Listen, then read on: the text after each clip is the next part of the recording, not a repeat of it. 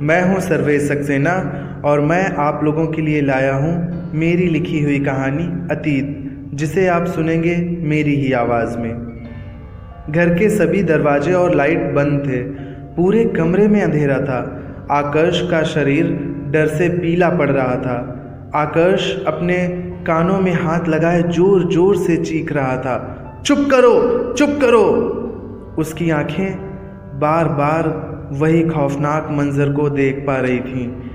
तभी दरवाज़ा टूटने की आवाज़ आई और कुछ पुलिस वाले आकर उसको पकड़ने लगे और बोले, अबे, कितनी देर से दरवाज़ा खटखटा रहे हैं? खोला क्यों नहीं? ले चलो इसे थाने में। इसकी चर्बी निकालते हैं। तभी सीनियर इंस्पेक्टर ने आकर्ष को दो लात मारी और कहा, बोल, लड़की की लाश कहाँ है? क्यों मारा उसे?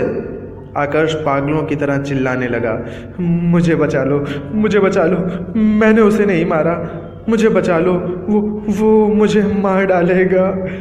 पुलिस वालों ने हँसते हुए कहा अबे बहुत शातिर रही है लड़की को मारकर खुद मुझे बचा लो, मुझे बचा लो कर रहा है। उन लोगों ने आकर्ष को गाड़ी में बंद किया और ले जाने लगे। आकर्ष को बार बार चंद्रा का चेहरा याद आ रहा था। लेकिन उसी के अगले पल ही वो खौफनाक चेहरा भी उसके सामने आ जाता, जिससे उसकी रूह तक काँप जाती। रोज़ की तरह उस शाम भी आकर्ष चंद्रा से मिलने उसके घर गया, जिसके पास एक तालाब भी था। चंद्रा के अधजले घर को देखकर आकर्ष कई बार उससे कह चुका था, वो अपना घर ठीक करा ले। लेकिन चंद्रा टाल जाती। वह दोनों बातें कर ही रहे थे कि अचानक आकर्ष तेज तेज हंसने लगा और चंद्रा के बाल खींचने लगा। चंद्रा चीखने लगी और बोली, क्या कर रहे हो? छोड़ो। आकर्ष बोला, मुझे छोड़कर तू इसे पति बनाएगी। मैं तुझे आकर्ष ने चंद्रा को बेड पर पटक दिया और किचन से कैरोसिन तेल उठाकर चंद्रा के ऊपर डालने लगा। चंद्रा ने बहुत माफ़ी मांगी तो आकर्ष बोला मैं अपना अधूरा काम करके जाऊँगा। उस रात तू बच गई और मैं चल गया। हाँ लेकिन अब तुझे और तेरे इस बाकी के घर को भी जला डालूँगा। और सजा काटेगा तेरा ये आशिक। मैं तुझसे प्यार करता था, लेकिन तूने मेरा नाम अतीत था, पर तूने मुझे अतीत बना दिया। मैं तेरा अतीत बनकर नहीं जी सकता।